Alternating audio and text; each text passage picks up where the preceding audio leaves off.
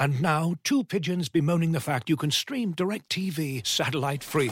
Hey, Frank, a little birdie told me you don't need a satellite dish to get DirecTV. What's little birdie? Was it Jimmy the Sparrow? It's a figure of speech. Point is, you can stream DirecTV over the internet now. Oh, sure. Next you're going to tell me those big birds are made of metal and filled with people, right?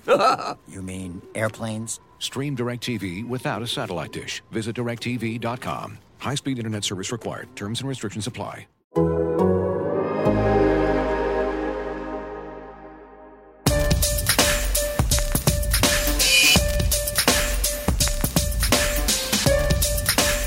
right, everybody working up. Everybody's working. With that, time's yours. Here now, just days away from the A F C Championship game, the fifth consecutive one for the Kansas City Chiefs and the second consecutive one for the Cincinnati Bengals. I'd just like to invite you, dear listener of Times Ours, right here on The Athletic, into a brief vignette from just before we started recording the show. I was sitting here, sitting here, and uh, talking to illustrious reporter Nate Taylor, who's been out at Arrowhead for what I have to imagine feels something like nineteen hours for fourteen consecutive days, because there's just a lot more going on out there. More press conferences, more people talking, more eyeballs on this game. And at so one many point, eyeballs. At one point, Nate said something that I've I've learned the sentence to this sentence uh, many times over, especially now doing radio in the middle of the day, which sort of happens this way. Which Nate went, "Yeah, I just kind of realized I haven't really eaten anything all day today."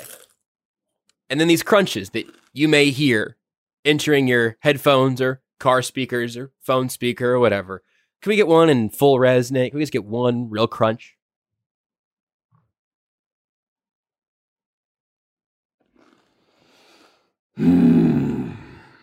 If the crunch came through, I didn't hear it, but I hope the listeners did.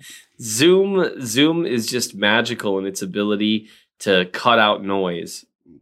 I guess so, because I'm really trying over here. Okay, well, that's good. Then that's okay. We didn't get to the payoff. I will listen to this intro purely just to hear the crunch that you delivered when called upon. Because the real issue here isn't that it's been a busy week with a lot going on. It's the championship weekend. This is a good time to be talking about Chiefs football. But the mistake that Nate made, nay, the rookie mistake, Nate, that you made, was going, yeah, my stomach's empty for uh, long enough that I'm physically feeling it. Let me just go ahead and pack that void with some chips. That right there is a mistake that's going to take you days to work back from, Nate. Days.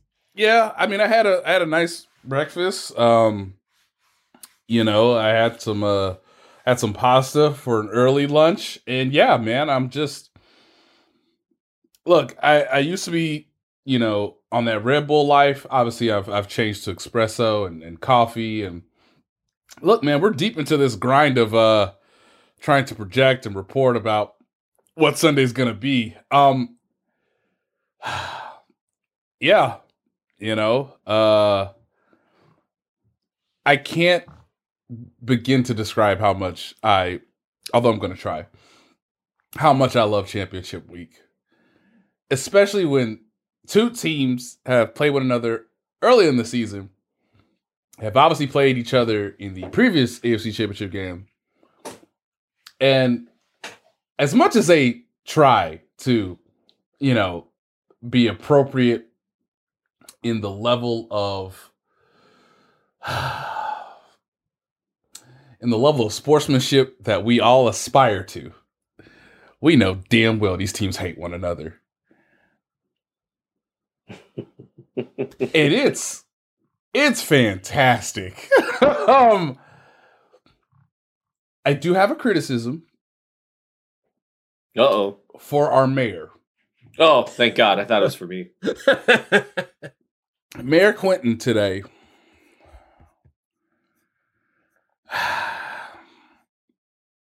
obviously there's going to be a bet with Cincinnati's mayor. I don't know who that person is. God bless him. We we offered Arthur Bryant's barbecue, and yeah, I want to start a fight right now. I oh, just man. That can't be who we that look. It's a championship. There is a percentage of oh, our man, listenership I'm nervous about this. That is going to lose their minds. Look, I just can't. They're, you know. Here's the thing, Nate. Here's, if, it's here's a, I, if it's a skill position player, I would not describe Arthur Bryant's as Travis Kelce. I wouldn't even describe them as Kadarius Toney um, in this situation. But, you know, that's me, and that's my preference. And, look, it's championship week, guys. I just I just want to get everybody charged up. Uh, but, look, Arthur Bryant's is not is not the best we can come with. And what I'm trying to tell people is, oh, my God. The I'm looking. By the way, I'm looking at the the video of Cincinnati chili, and my goodness. So, so maybe is, maybe it is comparable. I don't this know. This is the thing, Nate. This is the thing. Do you need to send your absolute number one overall seed when the thing you're betting against is Cincinnati chili? Like, we could have a barbecue bet against Skyline chili, chili if we were like, yeah, so uh, you win, you guys send a Skyline chili, and uh, we win, we'll send you McDonald's chicken nuggets and some of their barbecue sauce. And we're just going to go out, like, we are still sending you the better meal. So I, I, ho- I hope people were realizing that, that that was ultimately where this plane was landing. Was I mean, it's Skyline chili, so saying, and I'm not saying anything bad about Arthur Bryant's. Frankly, to be honest, I haven't been in a very long time for a reason. I don't know. I didn't say that. That's what Nate said. I love Kansas City barbecue, and anyone who loves Kansas City barbecue. Seth, you of course have really um. built a brand around your ability to to get barbecue either sent to you or you sent to the barbecue. Mm-hmm. And I also, from from kind of the the opening uh, situation we've we've found ourselves at, I, I also wanted to know what you are currently being sustained by, food-wise, not including uh, hatred of the Bengals. Um, I, uh, this is embarrassing. Uh, today, I, I had to, I had to stop at a gas station anyway, and I hadn't eaten, so I grabbed a, a pepperoni roll from the deli. Like, they, they got, like, hot food at... Uh, do they have Simonson's in Kansas City? No. I don't, what's, I don't, what's it I don't called? believe so. It's, like, a big gas station with, like, a really nice car wash. Like, and I know it sounds weird to say, like, a really nice car wash, but it's, like, one of those ones... It's, like, really long, and you, you like, you, you put your car in neutral, and it brings you through the car wash on a track. And like they, they, that's their brand, is they kind of have like a market with some hot food. And I had a pepperoni roll and buffalo chicken mac and cheese from a gas station. Um, I tell you what, man, we it, we got QuikTrip around here, and if I get lunch from a QuikTrip, I do not feel bad about myself. So I think you might have eaten the smartest food out of this trio of us today. And you know what? Some gas station food, people can say what they want. And and yes, is it garbage? Yeah, sure, of course it is. Does it taste good? Yeah. So why should I feel guilty for that? I shouldn't. That's no, the you shouldn't. Don't um, apologize for eating gas station food. They got a, I'm on their website right now. They got a tab that says deli. Like, you use the word deli. If you could do that with, with a straight face, then I think it might transcend gas station food. Yeah. And it's and it's it's good. Like, the flavor's good, and that's all I care about. Like, I don't care how classy my food is. They got cinnamon I, rolls. Does it does it taste good? Did you say false? No, I, I no I said I think they, it looks like they got cinnamon rolls. I'm trying to decide. It says they freshly do, they, baked. It doesn't say freshly baked here. That's a real. I would wonder. Yeah. Do they no, have ovens? No, you gotta ask. Their their food is their food is solid. It's okay. Not bad at all. Um, well, and, and it's got a, a free plug for Simonson's and a free like hate campaign for Arthur Bryant's in the first ten minutes of this episode. I can say one thing, and since we're doing this, I'm gonna look. We want to spread more love than hate in the world, right? Sure. And so I'm gonna, week. I'm gonna spread some love here, and I will say I find myself thinking about those loaded fries from Meat Mitch. Mm. Oh. Like those, those oh. really were oh. like the entire meal. I appreciated, and like I, I really got hung up on on the the the main sauce, which might be a little sweet for some, but like I found myself thinking about those the we other day, just like we man, I we could have gave the Cincinnati mayor Meat Mitch. Yep, but no. Those loaded fries next to that chili. That's like, I mean, that's that's uh that's like the National Football Championship right there. We, we, that's the uh, the college football. You can tell yeah. I watch a lot of college football because I say it. It's like the sporting event between those those young fellows who attend school with the George, ball that, that is not round. Man, we could have gave we could have gave T C U, them. Though, you're right. Man, we could have gave them dudes char bar or Man, Charbar's uh, terrific. I don't. I, I need to Google this right now. Here's the thing, um, guys. Here's the thing. We could legitimately do an. I'm not kidding. Dead oh, on. Of course. We could do an hour just on our barbecue preferences around Kansas City. Oh and yeah. No matter what, Kansas City's winning the food bet. There's no. No way. There's I mean, no, no way. way. Like I like. I already. I made. I made the McDonald's example. That's as low as I'm going to go. And like again, I think you know, chicken McNuggets and uh, and McDonald's barbecue sauce. I. I know it's not going to ruin me, which I can't say about Skyline Chili confidently. I don't know that. Um, we went over this story when you had to go to Cincinnati last time. I know, which is probably, we, we, which is again. Shout look. out to the, the lady at the hotel. Yep, shout that out story to her. Will live in my mind forever. As much as I'd rather it didn't. Look, man, Willie Gay says he's not impressed with the Bengals' offense, and look, the the Mayors are giving each other subpar meals as a bet. A F C Championship Week, baby. Get it's going to be guys. live at G E H A Field at Burrowhead. I just offended literally every everyone. Everyone. Every single one of them. But with in multiple ways. Which, by the way, Mike Hilton did a really good job. I think he'd be like, ah, I'm just having a little fun. Which, by the way, people, friendly trash talk Is fun. is fun. It's fun. Now, do I think the Chiefs, if I, I'm guessing, if I were able to ask the Chiefs players personally, if this is getting under their goat a little bit, I'm guessing it is. Mm-hmm. Willie Gay, Willie Gay couldn't hold it in. Couldn't hold it in. He couldn't hold in. Now, to be fair, Willie Gay did not play super well the last time these two teams played. Mm-mm. And so maybe that's why he takes it a little more personally.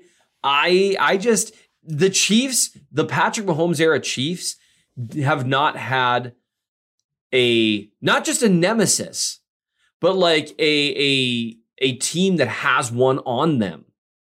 You know, ever since they conquered what the, the, you know, the, the Patriots kind of fell apart on their own. Right.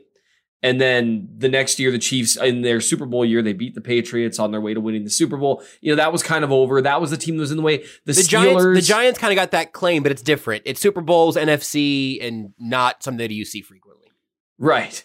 Um, but like for, with, with, for the Chiefs, like, you know, the Steelers used to womp them a lot. Mm-hmm. Mm-hmm. And then they, you know, you know, destroyed them in the divisional round in a game that was like, oh, these two teams do not belong on the same field. Holy cow.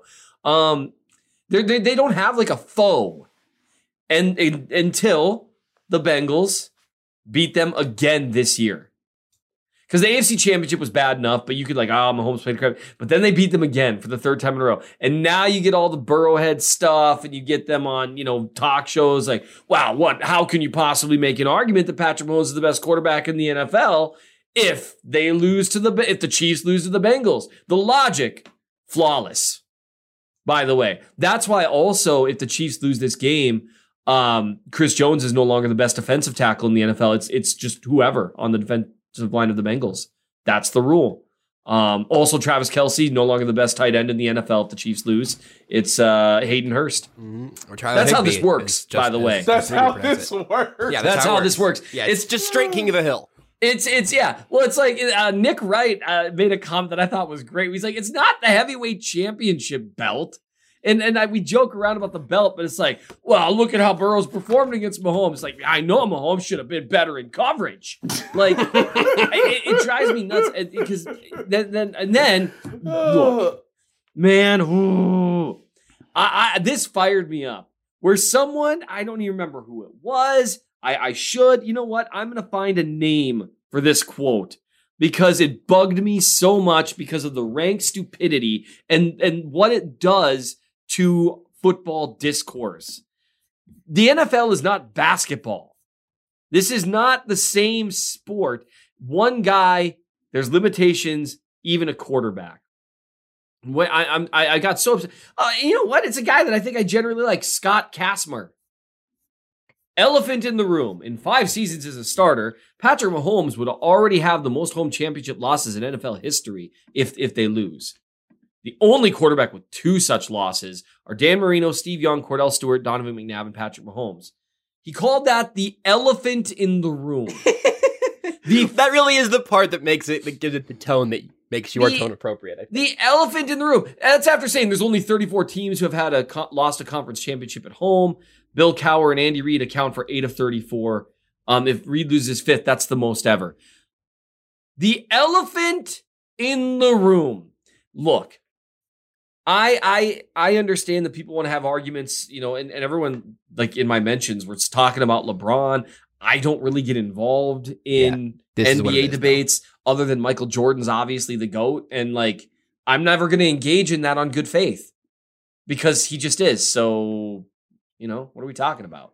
But the elephant in the room, as if the fact that you're losing with a very specific sample size of something is worse. That's the argument. That's the type of discourse we're having this week. And you want, that's why really, man, I really want the Chiefs to beat the Bengals because that kind of discourse, we avoided it after the, the Bucks Super Bowl loss to an extent because Mahomes clearly played so well despite it not showing up, right? Like everyone kind of, like even like the, the, the Buccaneers wide receivers were like, holy crap, this guy's insane. Like we've avoided the garbage discourse. And I fear we are a loss away from it. And as much as the fan in me wants the Chiefs to win, I also really don't want to deal with that for six months. Or it wouldn't even be six months. It'd be until the Chiefs win a Super Bowl. Nate, do you know do you know LeBron's finals record off the top of your head? I should and I can't. I, I just like by series, not not game to game. I've got game to game, which is not very useful. Um, um he's he's won four championships, so two with the Heat. And so I think Cavaliers, it's one with four the and six, then maybe. Um, that I believe that's the case. I will, I will do a quick uh, thing called Googly. I got ten. I got ten finals, and then eight consecutively. So here's why. Here's why the LeBron thing comes up, and why I do think it is the absolute correct take here, is that LeBron gets more bleep for losing in the finals than any, than frankly, than even Jordan did. Sorry, sorry, Seth. I'm not making any claims. But then Jordan did for fizzling out before you ever had a chance to lose on the biggest stage. Right. Like that's that's Jordan never losing in the finals. So he won a championship every year of his career? No, he didn't. Oh, strange. Well, what happened those years? Right. That is and, the and that's, that's the elephant argument. In the room. Yeah. And that's a valid argument. And you know, if you want to you know, Jerry Reinsdorf is the is the elephant in the room. The elephant in the room, and like, and, and I mean, man, he just argued that as like, wow, historical context is important, and I was like, yes, historical context is important. When you've played that many more of these games at home, odds are you're going to lose more. It's kind of like Tom Brady, if I'm recalling correctly, is the all-time loser in okay. Super Bowls if it weren't for Jim Kelly. Mm-hmm. Does that like? You know what I mean? It's like, oh, yes, and noted quarterback loser, Dan Marino.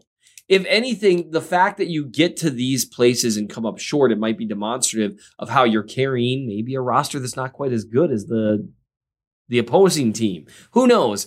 But one thing I do know is the idea that it would be better somehow to lose in the divisional round or lose in the wild card round or not make the playoffs at all is one of the dumbest things I've ever heard in my life. And, and I apologize to Scott. He's does a, he's done a lot of good work, but that is the dumbest take I've seen this week.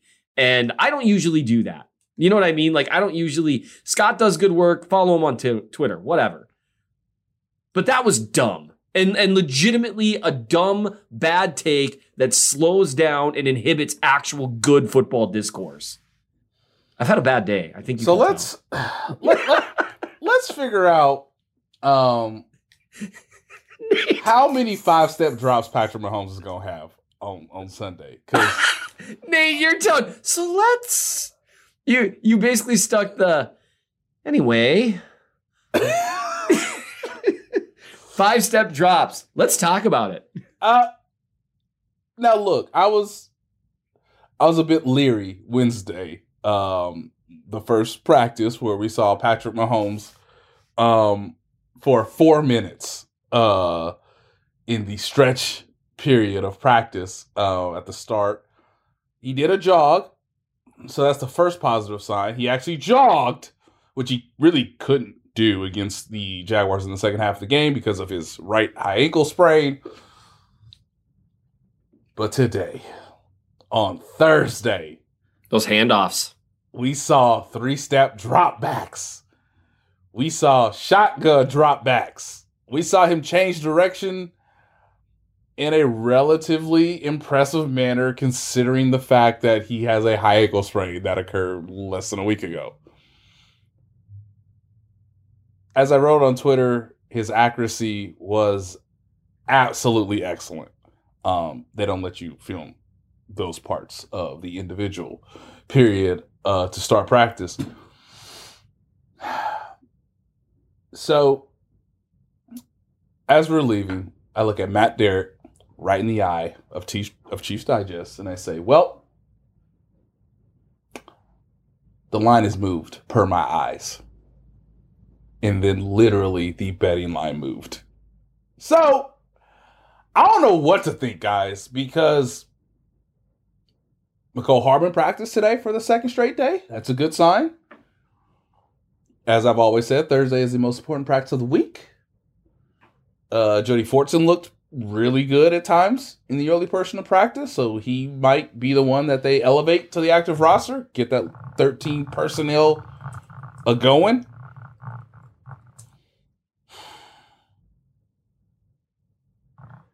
On one part of me, it's like I've I, I, I should I should I have seen this enough to know that Patrick Mahomes, following an injury in the next game, does do pretty wildly impressive things. And I also know that the Bengals are just as good of a team as the Chiefs are. Mm-hmm. So I don't know, guys. I don't know how this offense will work. As I've reported, they'll have hundreds of plays to to to, to pick and choose from. I I want to see, like, if I was a Chiefs fan, I would want to see them do the jet sweep end around action like mm-hmm. three or three or four times. I was gonna say fifteen or sixteen, but somewhere in the middle, or I guess. fifteen or sixteen. Um, if there was ever a time for Andy Reid to um. make everyone, uh, if it was, if there was ever a time for Andy Reid to to tell people that, like, yes, he does listen to uh, all of us, it is handing the ball to Isaiah Pacheco twenty-five times. It's just seeing what the results are. Violence. Uh, yeah. That'll uh, be the result. And lastly, um, I got a phone call today.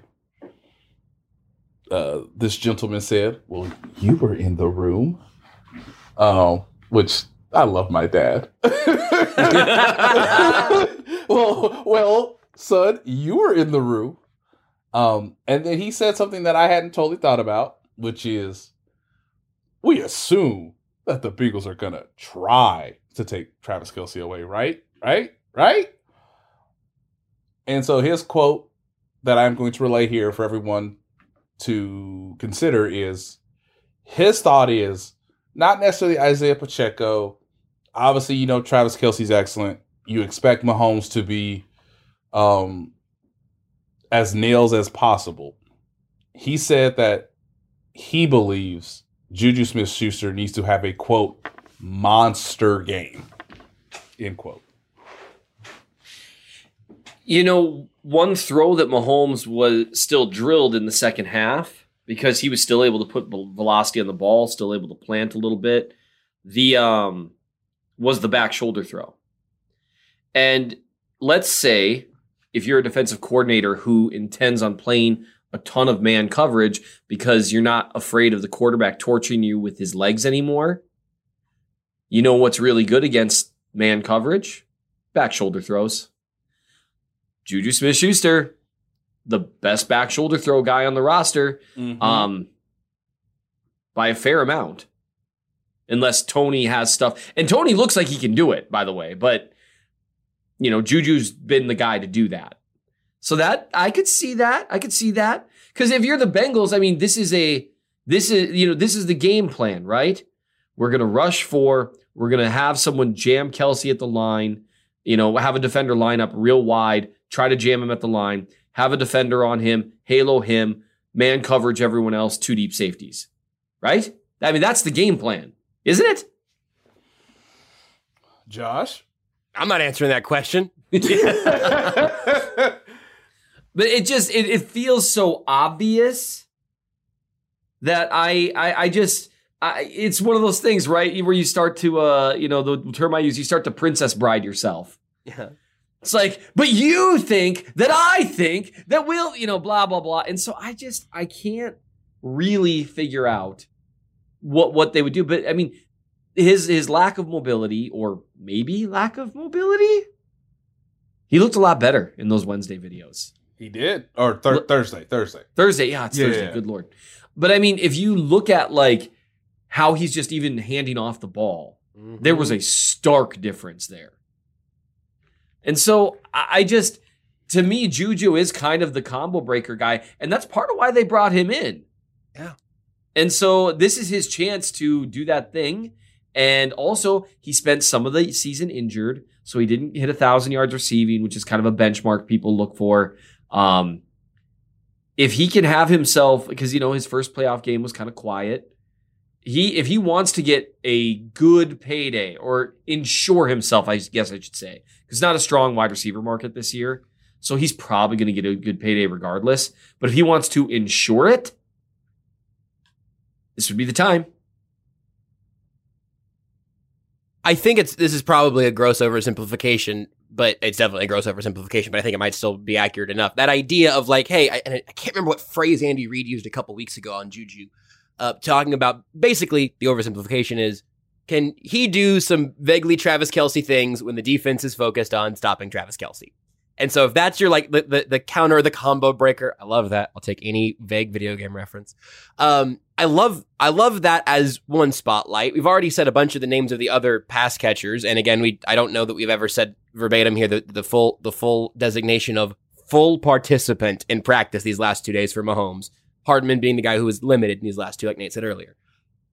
Is there... Is there another element of a switch up that you guys are expecting from the Chiefs offense with any of those players where, I don't know, Nate, if we're still on, hey, it's January, late January at that, maybe Sky Moore has a role here, or is it just unlocking Kadarius Toney, or is there an, another gear in there somewhere that you guys are looking for? Because um, frankly, I, I kind of think I have more to talk about when the Bengals offense and Chiefs defense is on mm. the field. I want to give us time to get to that. Uh, on the other the other side here, but um, what are you, what are you thinking in terms of anything else to spotlight Chiefs offense versus Bengals defense? Obviously, not knowing what sort of sickness Lou Anarumo is going to come up with because he's a madman. Yeah, um, I still think the Bengals could be at a disadvantage against screens, double screens, mm. tight end screens, running back screens. Like, just hey, um, if you want to drop eight, that's fine. Uh, we're just going to play on this side of the field. We're going to cut the field in half. Uh, we'll see if Creed Humphrey and Trey Smith and um, Joe Tooney can can can make some things happen in space. Um, and when you're, they're going to have to take two to three shots just to obviously establish that Mahomes can do that. Um, my best guess, looking at all the data, watching the matchup, seeing obviously what happened last month, it is two tight ends, so twelve personnel, which the Chiefs have been very good at this season because Travis Kelce exists and Noah Gray is really someone you can trust as the secondary receiving option. But there's going to be a time where I would think in twelve personnel with either Noah Gray or Blake Bell on the field, or maybe both of them on the field, that M V S has to win. That it's it's a seven-man protection with either McKinnon and or Pacheco, um, one of the tight ends, and M V S has to win. He has to beat Jesse Bates. He has to beat Von Bell in a one-on-one situation, um, more likely in the middle of the field versus running a nine route down the perimeter. Um, that would be the thing that I would sort of identify, particularly when they get into the middle of the field. Um, because MVS's two catches were in the middle of the field, downfield. And yes, uh, one of them in particular, the, the Bengals blitzed. Um, and who knows, maybe they will, maybe they won't. Um, but I think, I think them operating out of two tight end sets which says, we'll run the ball if you want us to, but also says, we'll play off that and throw it as well, um, because we have Travis Kelce at our disposal. Um, I think they can live the entire game in that. If for I think the majority of that game, I should say, they can live the majority of that game in that formation, um, to help Mahomes, you know, be effective. And lastly, if I'm Lou Anarumo, if I'm Big Lou, guess what I'm doing, fellas? I'm blitzing on the first five plays of the game. I don't care what formation, what down and distance. I need to blitz you on the first five plays. And if we get burned, we get burned. But we did just gain some information. I think Cincinnati has to be really a, like the aggressor to decide, like, can he move? Can he evade, you know, uh, a free blitzer? Can he, will he, will he dirt the ball, you know, to not take a sack, to not take contact, to not obviously get the, the Chiefs behind the sticks, because that makes it a lot harder, obviously, against a really good, well-disciplined defense. And look, if, um, if you want to test their protection plan, blitz five straight plays. Um, and the information and the access you gain from that, you can use at your disposal later in the game. Looking for an assist with your credit card, but can't get a hold of anyone? Luckily, with twenty-four seven, U S-based live customer service from Discover, everyone has the option to talk to a real person anytime, day or night. Yep, you heard that right. You can talk to a real human in customer service at any time. Sounds like a real game changer if you ask us. Make the right call and get the service you deserve with Discover. Limitations apply. See terms at discover.com slash credit card. As you've probably heard by now, we've teamed up with BetMGM this season. We'll be using BetMGM lines to make all of our picks, and we'll have special offers for our listeners each week. If you haven't signed up for BetMGM yet, use bonus code The Athletic, and you'll get a one-year subscription to The Athletic, plus up to a fifteen hundred dollars first bet offer on your first wager with BetMGM. Here's how it works. Download the BetMGM app and sign up using bonus code The Athletic. Make your first deposit of at least ten dollars, place your first bet on any game, and claim your voucher for a one-year subscription to The Athletic.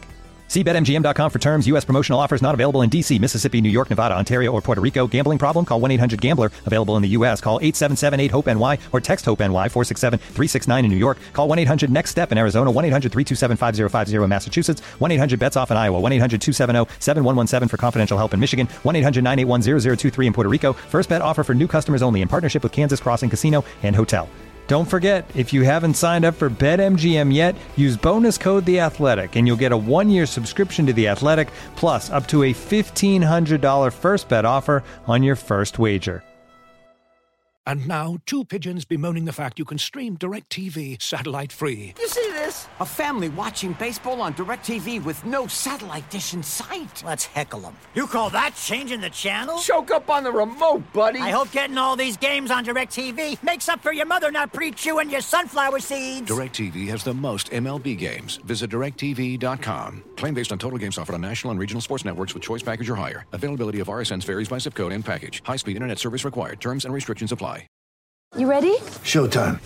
On May third, summer starts with The Fall Guy. What are you doing later? Let's drink a spicy margarita. Make some bad decisions. Yes!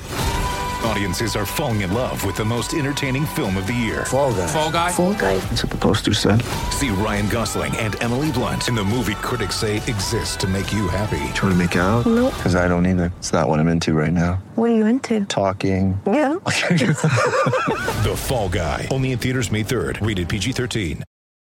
Seth, you hope uh, you hope Big Lou dials up some blitzes and, and gives Mahomes a chance to do the blitz eating thing that he's done, or are you spooked about where his footwork's going to be?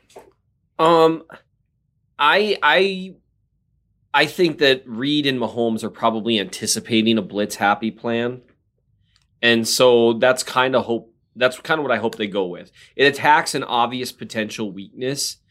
But again, to go, this is the problem with being, you know, thinking about this stuff in a strategic way to, you know, again, go all Princess Bride, you know, but Lou knows that they know that he might do that. And it's, it's just blah. And so I, I think I, that it makes sense to go after him. It's just when you watch that second half against the Jags, especially once I watched it, like, because I just got done reviewing the snaps. Um, when, when you watch it non-emotionally, Mahomes was pretty machine-like out there by and large. It looked goofy because he was hopping around like on handoffs, but he still looked really comfortable, really comfortable diagnosing blitzes, finding the right protections. And they, I mean, it's not like the Jags didn't try to come after them. They, they just couldn't find, they just couldn't find it. Um, and so, you know, with Lou, there's a, that's the move. It's the obvious move. But again, if you know that they know you're going to do that, do you trust your team to execute it well enough to stop Andy Reid and Patrick Mahomes from making you pay? And I think they will. I th- I think that's the risk you're taking is, yep, yeah, we're going to come out there on fire. And I think that's probably what they'll do. You know, we're going to, you know, set the tone. We're going to, you know, show that, you know, hey, you're playing hurt, but screw you. That's how this game works. And try to hit them. And I think you you come out there with blitzes. I, Mahomes has generally chewed those up. They did blitz pretty aggressively early in their last matchup as well. Mm-hmm. And that was a very big departure from how they played the last time. And so, you know, if you were going in a pattern, right, you'd think they'd back off a little here and say, hey, we don't think you guys can beat us one-on-one, and we think our pass rush can get home because you can't move. And so I could see that being being the that's probably the route I would go because it's a little safer. And we've seen Mahomes break teams with his mind before. So I, I almost see it like the opposite, but I can see an argument for either one because I wonder if Mahomes being a little nicked up leads Andy Reid more willing to say, oh, hey, they're backing off. Here's what we're going to do. Hey, Isaiah, I hope you're ready for a workout, buddy. um, because he ran the ball well in their first matchup. He did. I've got uh, I got a guy on each side of the ball that I think this can be a legacy game for. It's a huge word, but I, I think it applies. I'll give you my offensive one so we can talk about him for a second. Not just Mahomes because he's has like legacy seasons. That's that's not appropriate uh, for for Mahomes. But Orlando Brown Junior was really bad in the previous matchup with the Bengals, and Patrick Mahomes is hobbled. And shout out to uh, to Jason Anderson for for sniffing this one out because he he uh, went through some of Andy Reid's appearance on Tom Brady's podcast the week of yep. the A F C Championship game, which yep. I say in this tone of voice because if that was a Mad Lib, I would have dismissed it out of hand because I cannot I could not think of a less likely thing for Andy Reid to do this week than just be on Tom Brady's podcast. But I digress. And uh, they they asked Reid, Jim Gray, and Brady. And they, they asked Reid about, you know, hey, does the offensive line need to need to step up here to protect Mahomes in this game? And Andy Reid's answer was sort of along the lines of, oh, they know. Yeah, yeah, yeah. They, they, they do need to protect their guy, and they know that. Or something something along those lines, which especially with Andy Reid's history as not just an offensive line coach, but an offensive lineman himself, I didn't take that as like a uh, a call out as much as a reinforcement of what your duty is here. And the The Chiefs kind of had one of these moments earlier in the year as well, and then they got a better performance out of their offensive line. So I am fascinated to see how this comes together, not just in the blitz pickups and things like that that we've seen, but what happens when the Bengals do, most likely inevitably, rush three for a little while, because at times that's gotten home, and that can't yeah, happen this week. That cannot happen. That is, that is, that, I mean, that's, can you imagine if that happens? Mm. Mm. So what are we looking for there from from the line, from Orlando Brown, from from the protection in a not not in the I mean, we talked about the blitz side, but when the Bengals are bringing three or, or four, what's your guys' level of comfort in in this matchup this time through? Because we've seen a lot of better performances from the O line since the last Bengals game, but that is one that sticks in a lot of people's heads, and honestly, I think reasonably so. And, and that and that's that's the that's the beauty about this particular game at this particular time with these particular matchups is there's a question for everybody on this roster of prominence. Um, and I thought the most telling quote today was from Eric Bieniemy, who said, "If you want to beat them, you have to out-effort them." Because when it has gotten down to the fourth quarter, their effort has been better than the Chiefs. And so that is a coach that recognizes, hey, we got the plays. We got the quarterback. You know, if Orlando Brown does well on that three-man rush um, and gives Mahomes more time, Mahomes is probably finding, as you've told us before, Josh, he's probably finding Juju Smith-Schuster wide open in one of the zones. Um, but that that requires maximum effort and, you know, not losing attention um, in a very pivotal moment of the game. There's this game is going to reveal so much about the Chiefs beyond Patrick Mahomes. Mm-hmm. And the roster itself is capable enough to be champions, but you got to prove it. Mm-hmm. And there's no better team setting to prove it than on Sunday, because D J Reader is really good. Mike Hilton, really good. As I've said before, the whole defense is really good. Not great, really good. Uh, by the way, the, the the best defense is is probably with the forty-niners again. Um, but the Bengals are very good. So um, get the protections down and give your quarterback a chance. That's that's kind of got to be the the overall thought, and I'll just keep Eric Bieniemy's quote in my mind, especially in the second half when obviously it's going to be there's going to be plenty of tension. The game will probably still be close in the third, entering the fourth quarter, and who has who is smart, and then obviously has the effort uh, to maximize their their ability to to make winning plays. Seth, I know you've got to dip slightly before uh, the, the show actually wraps up here, so I, I want to let you have the opening thought on the Chiefs' defense, the, the Bengals' offense, when those matchups are out there. Uh, I'll I'll give you the hint. I'll save my spiel for the, the, the next act of the show, but this could be a legacy game for Chris Jones for great reasons, for not so great reasons, or for stupid reasons, but th- that one we can't really control. Um, so he's he's my answer there. I can I can dive into that more later. What are you looking for from the Chiefs defense? What what do you feel good about? What are you worried about? And where do you think the, the game could turn? Sure. And I get to stick around till the end of the episode. Fantastic. I, I, it's a big day, big day for all of us. Um, I'm sorry about the divorce, but I think you made the right choice. um, so th- just a quick thing. I think with Orlando Brown, I think you're one hundred percent right. Um, just on a side note, I think he potentially cost himself some money earlier this season, unless like it comes out about some injury or whatever. Um, and frankly, against the Jags in that first half. And now, now just on the side note, Brown got blamed for some hits on Mahomes that weren't his fault. Mm-hmm. There, there were a couple of those. It was just blitzes and stuff. But he also, when when I look in terms of like the flush plays, three of them from the first half, and then a a, a pretty big hit that he took in the second half. Um, though that was Brown's guy. That matters. Yep.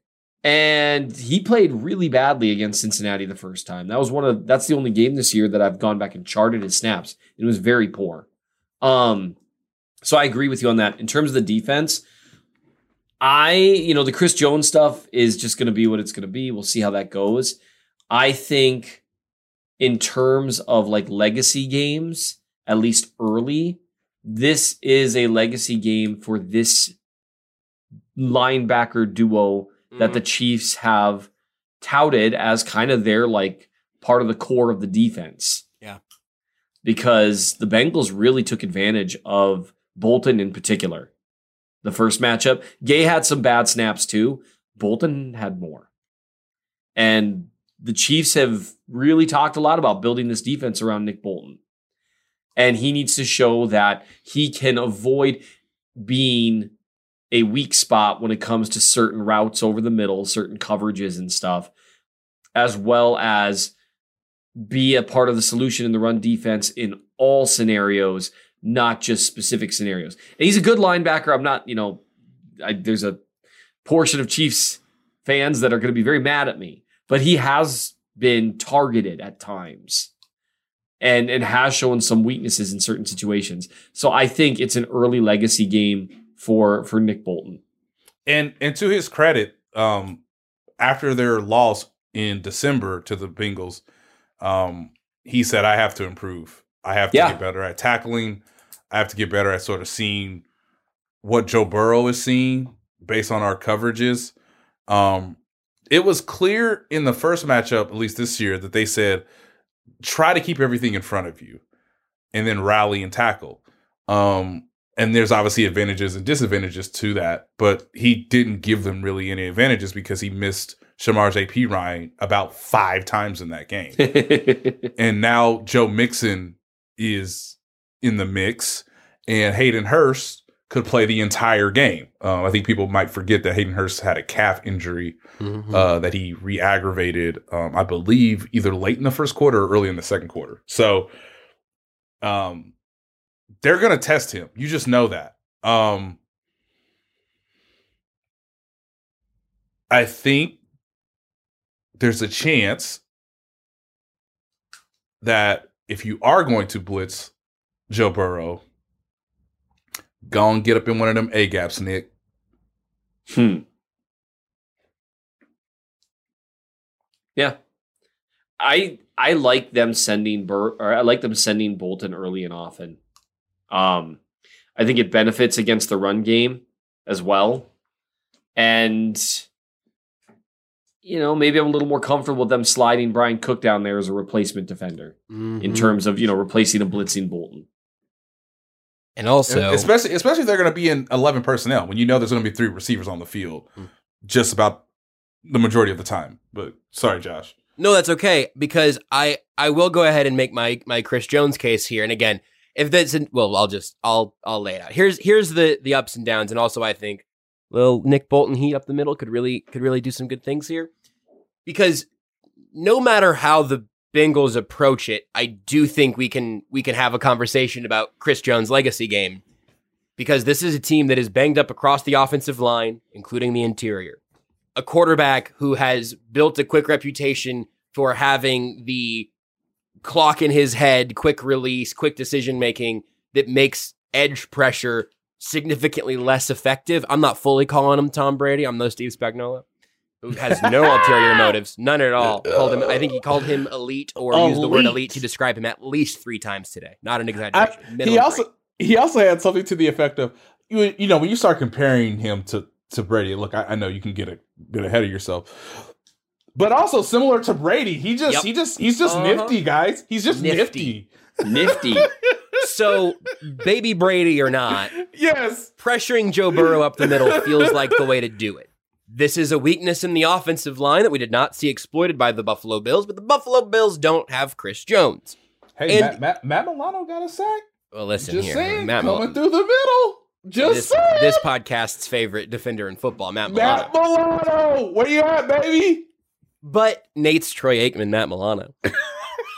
But even if the Bengals completely key in on Chris Jones and say, hey, we just cannot let this dude beat us, we got to make somebody else win those matchups.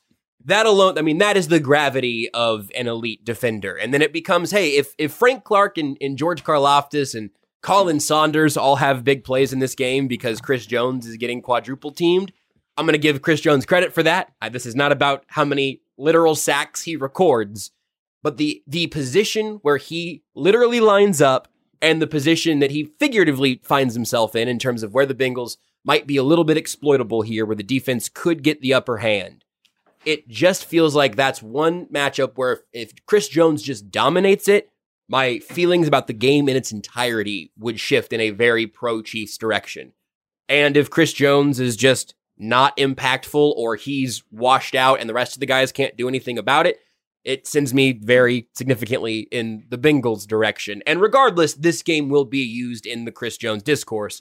I'm not saying that gives you carte blanche where if he doesn't get a sack, the discourse has to get worse, because we can have, we'll still have Seth to chart the snaps regardless. Yeah. What yeah. If, what but, if, what, but I what think, if, it, boy, it just hinges, it hinges so heavily on, on Chris Jones right now. What What if Chris Jones gets three pass breakups like he did in the fourth quarter of the Super Bowl victory? Right. The, You're, you're uh, talking impact, 49ers. impact, yep. yes. absolutely. Yes. You're talking yes. impact. So here's, impact here's as a whole. Here's a here's a great way of, of thinking about it.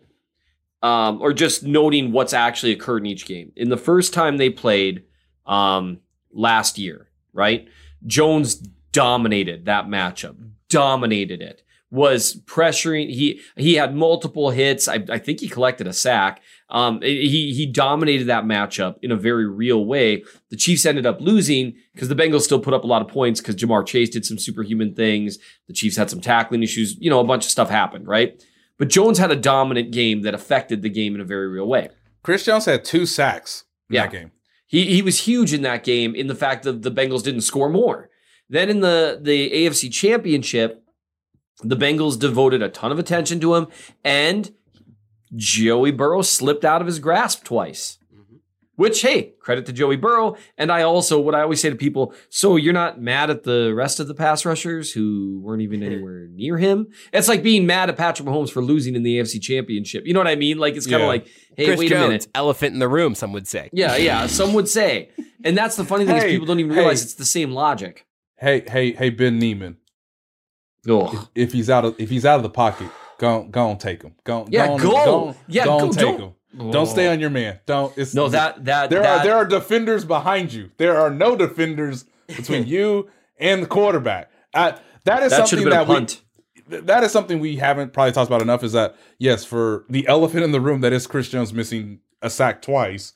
Um, it's also that um, a Ben Niemann was on the field instead of Willie Gay, who by the way didn't play well earlier in the game because he. What? He missed tackles.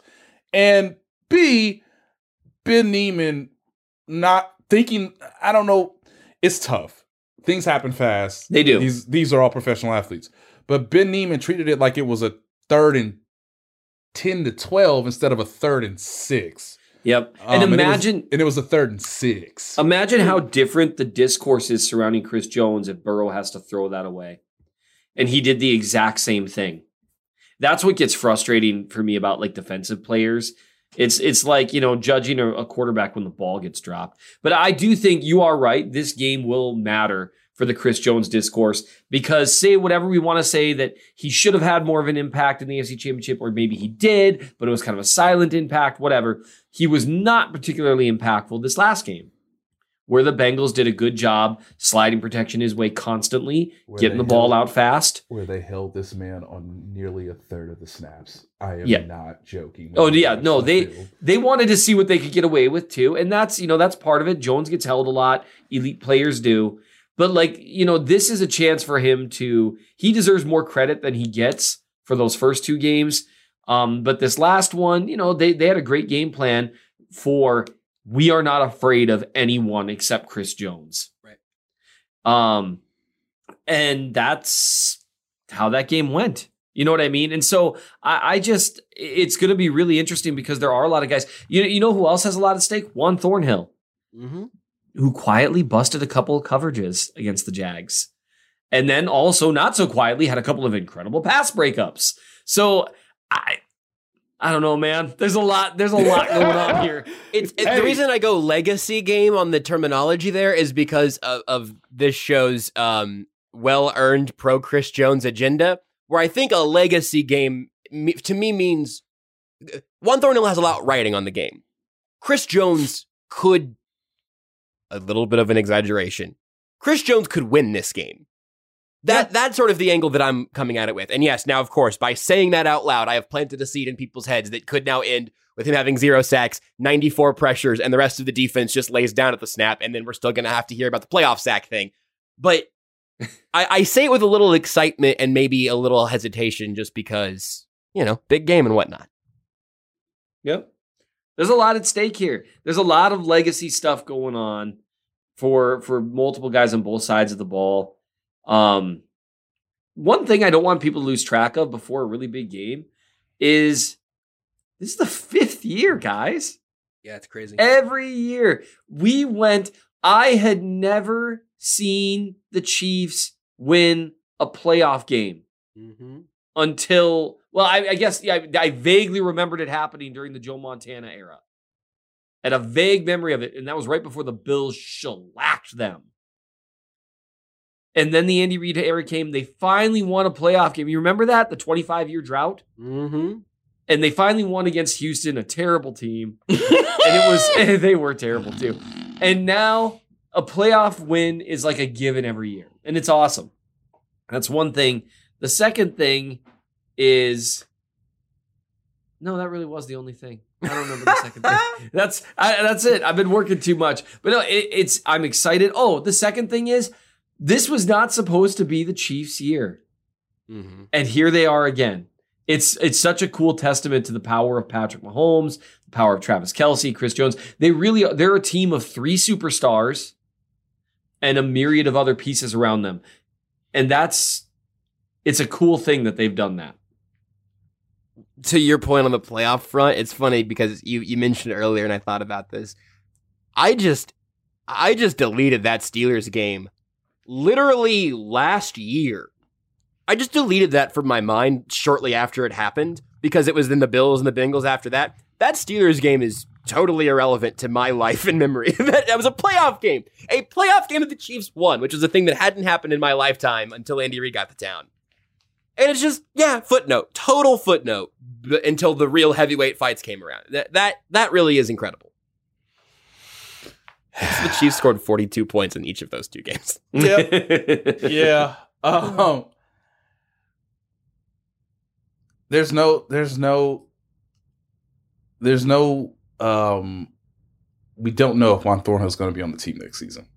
Mm-hmm. Um, you know, we don't know how these rookies in a rematch, I'm talking about from the cornerback standpoint, how they're going to, how they're going to handle the physicality and obviously the excellent speed and, and leaping ability of Jamar Chase and T. Higgins. Um, Justin Reed made it a point to say nothing yesterday at the podium, but they acquired him specifically for this game so that he would perform better than Tyrann Mathieu did last season in this mm. game. Yeah.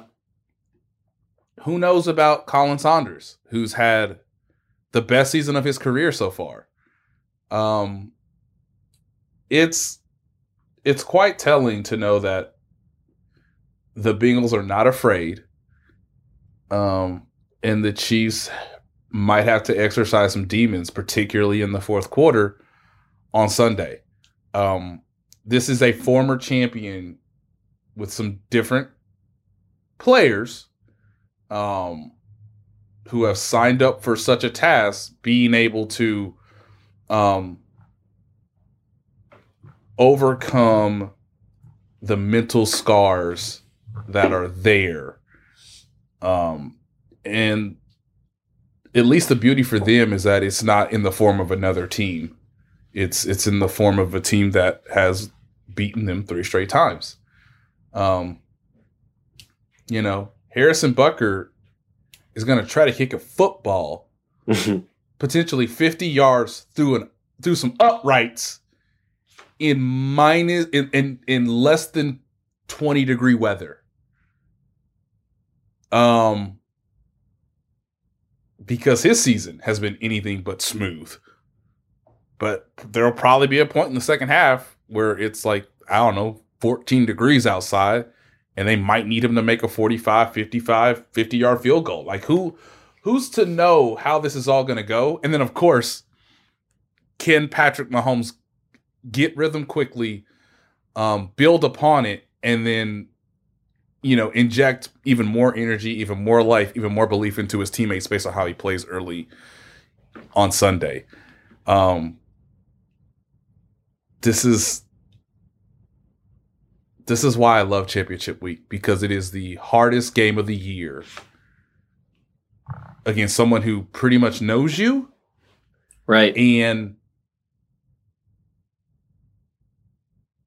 the the Super Bowl is, the whole goal is to get to the Super Bowl. You can't win it if you can't get there. But for both of these two teams, that has been the goal from from from the start of training camp. And it's this is going to be the hardest game of the season, potentially.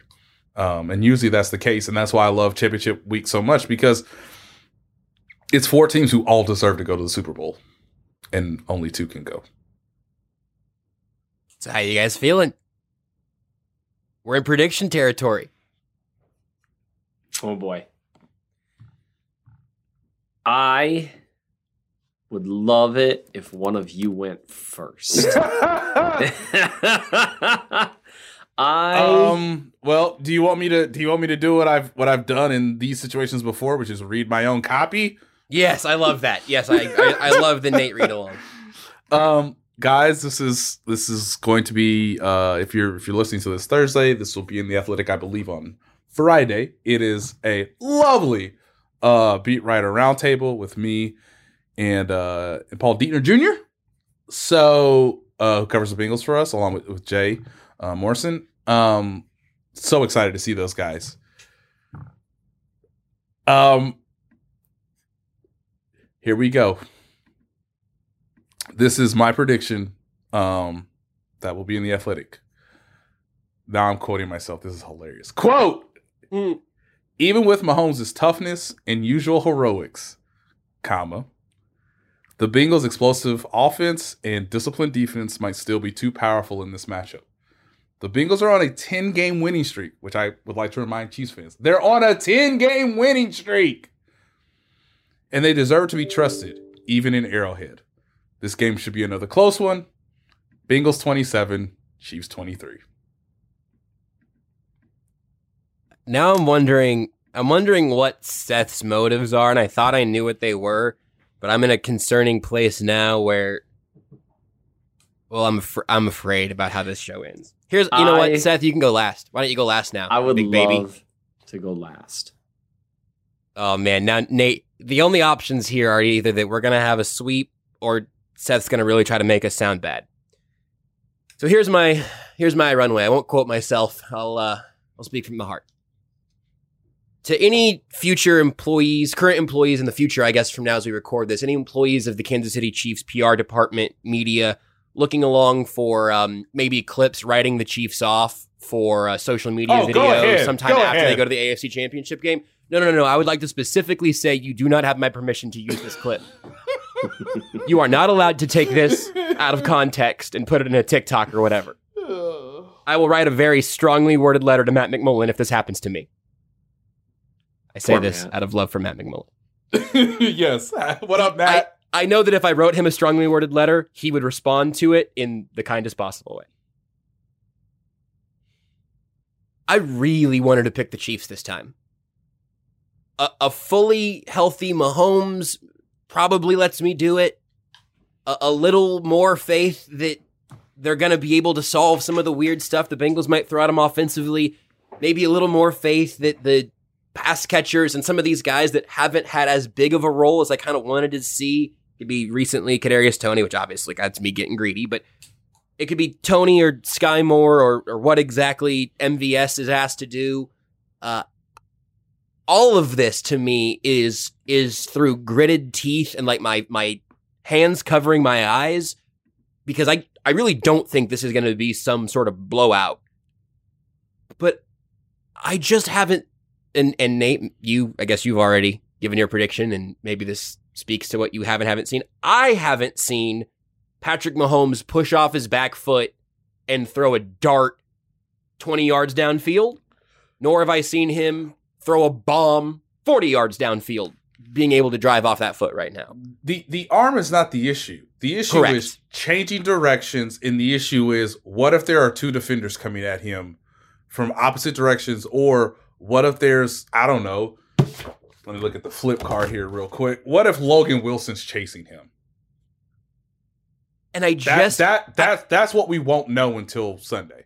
And, and that's part of it. And for me, I'm not worried about the arm, but I am worried about, like, head-to-toe mechanics, just because I know that he's got... He even mentioned it, which I thought was hilarious. Like, his kind of wonky mechanics already probably make him more likely to survive an injury like this than most quarterbacks. I think that's absolutely reasonable. I'm totally here for that. And I think we're going to get some Mahomes moments in this game. I really do.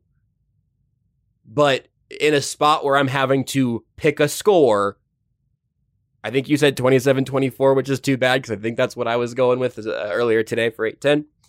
But I, I think we're going to see, I'll say twenty-seven twenty-six. And I don't know what combination it takes to get to twenty-six, and it doesn't matter. Just somebody will miss a kick or whatever. Yeah, you're but, setting Harrison Butker up for failure. I'm or, not. Or for, he doesn't have. Dis- I don't have anything to do with Harrison Butker. Don't blame him on me. Disappointment. But that's that's kind of where I'm at right now with absolutely zero confidence in my own voice. But I, I I'll say that the Bengals go back to back ever so narrowly, and virtually nothing would surprise me in this game. So this is uh, once again not financial advice. Seth, where you at? Well, it's unfortunate, guys. Um, I I don't want to disappoint anyone, and and I, mean, I, I hate, still don't know where he's going, Nate. And I hate to. Make it sounds like he's preparing for a bit. And the last thing that I want to do is is is is have people not be hopeful, because you know I, I try to analyze things as best I can, and that's why it's really tough for me to tell our listeners yeah. that Josh and yeah. Nate are full of crap and That's don't what know what they're talking about. Yeah, Abandon this... all hope, ye who listen to Josh and Nate. This is fair. Here's what I'll this. tell you guys. I'm quoting the esteemed Warren Sharp here. I figured since I threw one guy I kind of like actually under the bus today, I'm going to just plug someone else's. You know why? Because I'm choosing which information to think about. Burrow's Bengals are three and oh versus Patrick Mahomes' Chiefs. But the Chiefs have led by eighteen, fourteen, and seven points in each of these games. Have never trailed entering the fourth quarter. They've trailed for an average of fifteen minutes in each game. They trailed for an average of seven minutes, fifty-two seconds in the second half. Which means for twenty-three minutes they were awake. They were winning. They were awake. They were winning. Well, Seth, what about when the game ended? You're absolutely right. They lost all three of those games. You're not wrong. Every one of those games was a coin flip. Every one of them. They are Tyreek Hill not boxing out on a deep throw from winning. Or Patrick Mahomes just not playing the one of the worst halves of his life from winning. They are, it's in the very first matchup, they are one tackle from winning that game. That very first time last year. A F C Championship game. You are at one of any five to ten to fifteen plays from winning that game. And earlier this year in week thirteen, the Chiefs in the fourth quarter leading by four in a game where they actually moved the ball pretty well, got the ball to midfield, and Travis Kelce fumbled. That's it. The Bengals have won the turnover battle. I think it's three to one in these games.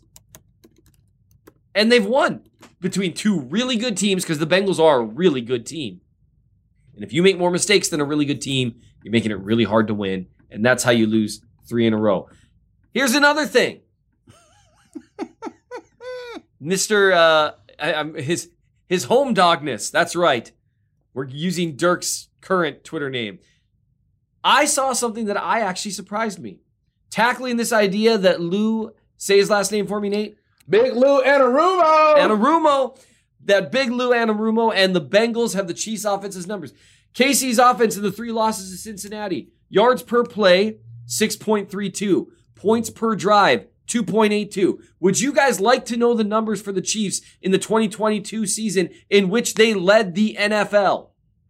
Yes. Yards per play, six point four two. point oh six better than those two losses to the Bengals. point oh six yards per play.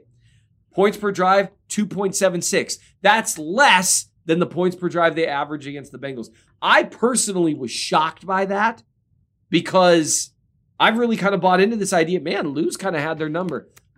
Really, the pressure's on Spags. Can you hold this team on one or two drives when it really counts? Can they put together a full game? And I think they haven't done it three times in a row. I don't think it's a fourth time in a row. I think the Chiefs win, and I think they win by a touchdown. Okay. Oh, here's my last question for you guys. What's your, I want to get your like confidence interval. Like if it's, you know, like a game is one hundred percent, and like gonna, you know, I was um I was how confident I am in that opinion. I was like, ninety. Wait, wait. I was I was ninety-eight percent sure the Chiefs would beat the Colts. Right. That's the, as a you know, and two percent chance the, Chiefs, the the Colts would win. Right. That's the that's the good slam dunk game.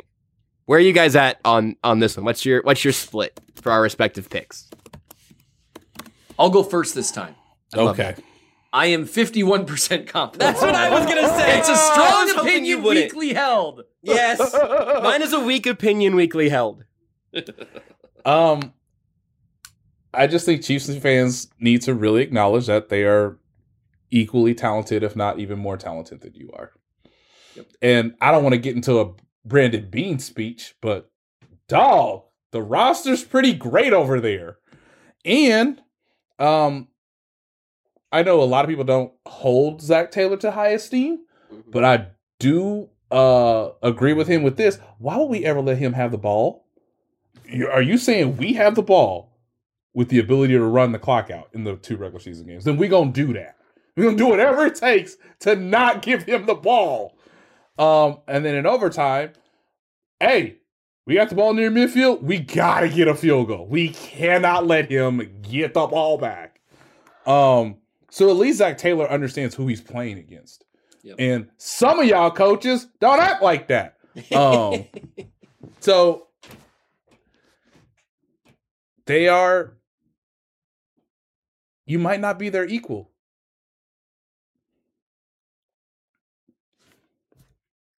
Is that the end of your message? I thought for sure that was a comma, not a period. That's a boy, that's a dark message to go out on.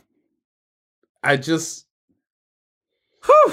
I don't know. I, you you asked me confidence, like, yep. In terms of percentage, yep.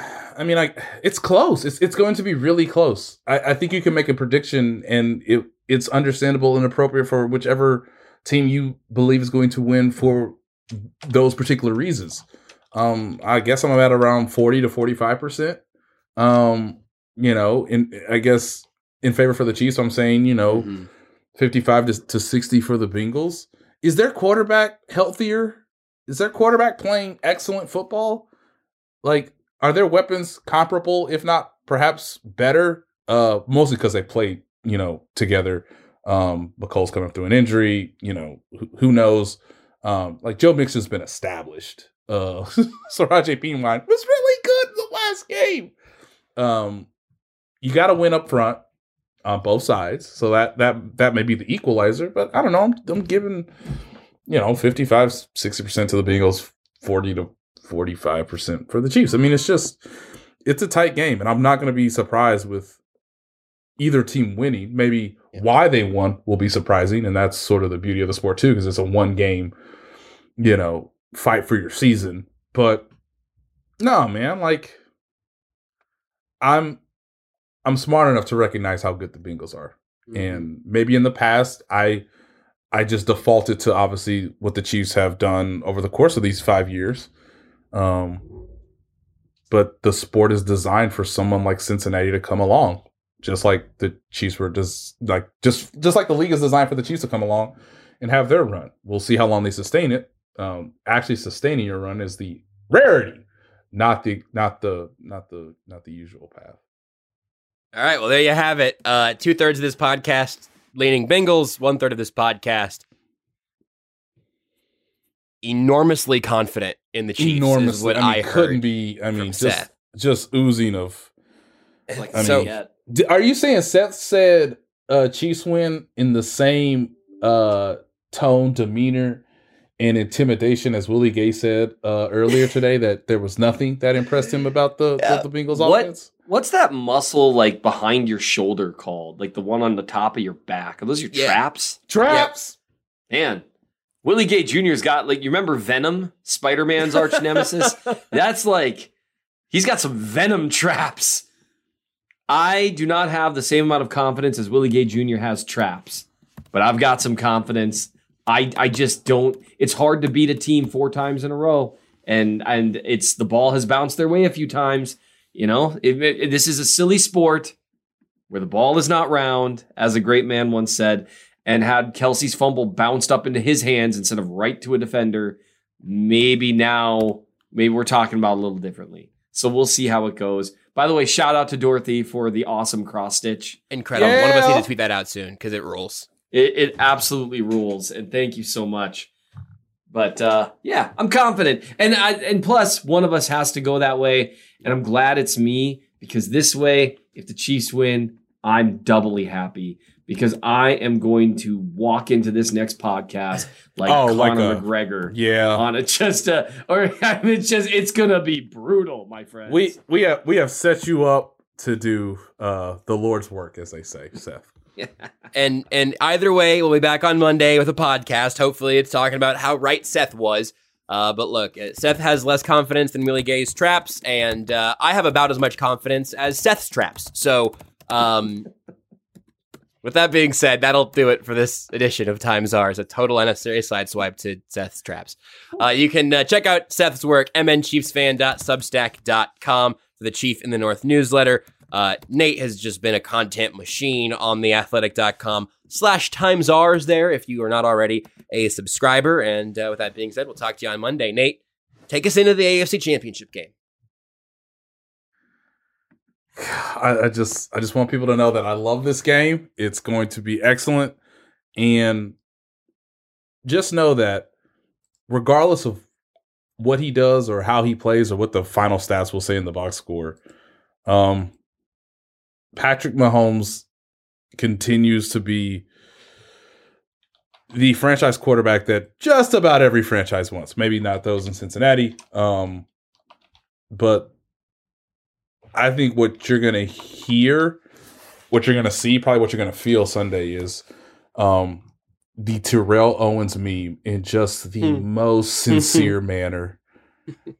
Um, because he's doing something incredibly dangerous, but it will it will garner the amount of admiration that I believe will be um, more that will be more than what he did in, in, in the second Super Bowl. That to this day is still the most amazing performance that he has ever put together, and now you're giving him pretty much an even worse adverse situation. So before the game, um, during the game, and I think really after the game, I think everyone will probably uh, come away from this with with the emotion that Terrell Owens had about Tony Romo, where they're just going to say, that's my quarterback. And whether the season ends Sunday or continues, um, he is he is exactly what the sport Work, you know what the sport aspires from, and he is exactly uh, what the fan base has has wanted really uh, since it's ever been in Kansas City. It's the more I think about what he's going to try to do, it it does it is flabbergasting. So um, I expect a lot of people to. I expect my Twitter on Sunday to be a lot of Terrell Owens. Now that I've said this out loud. Mm.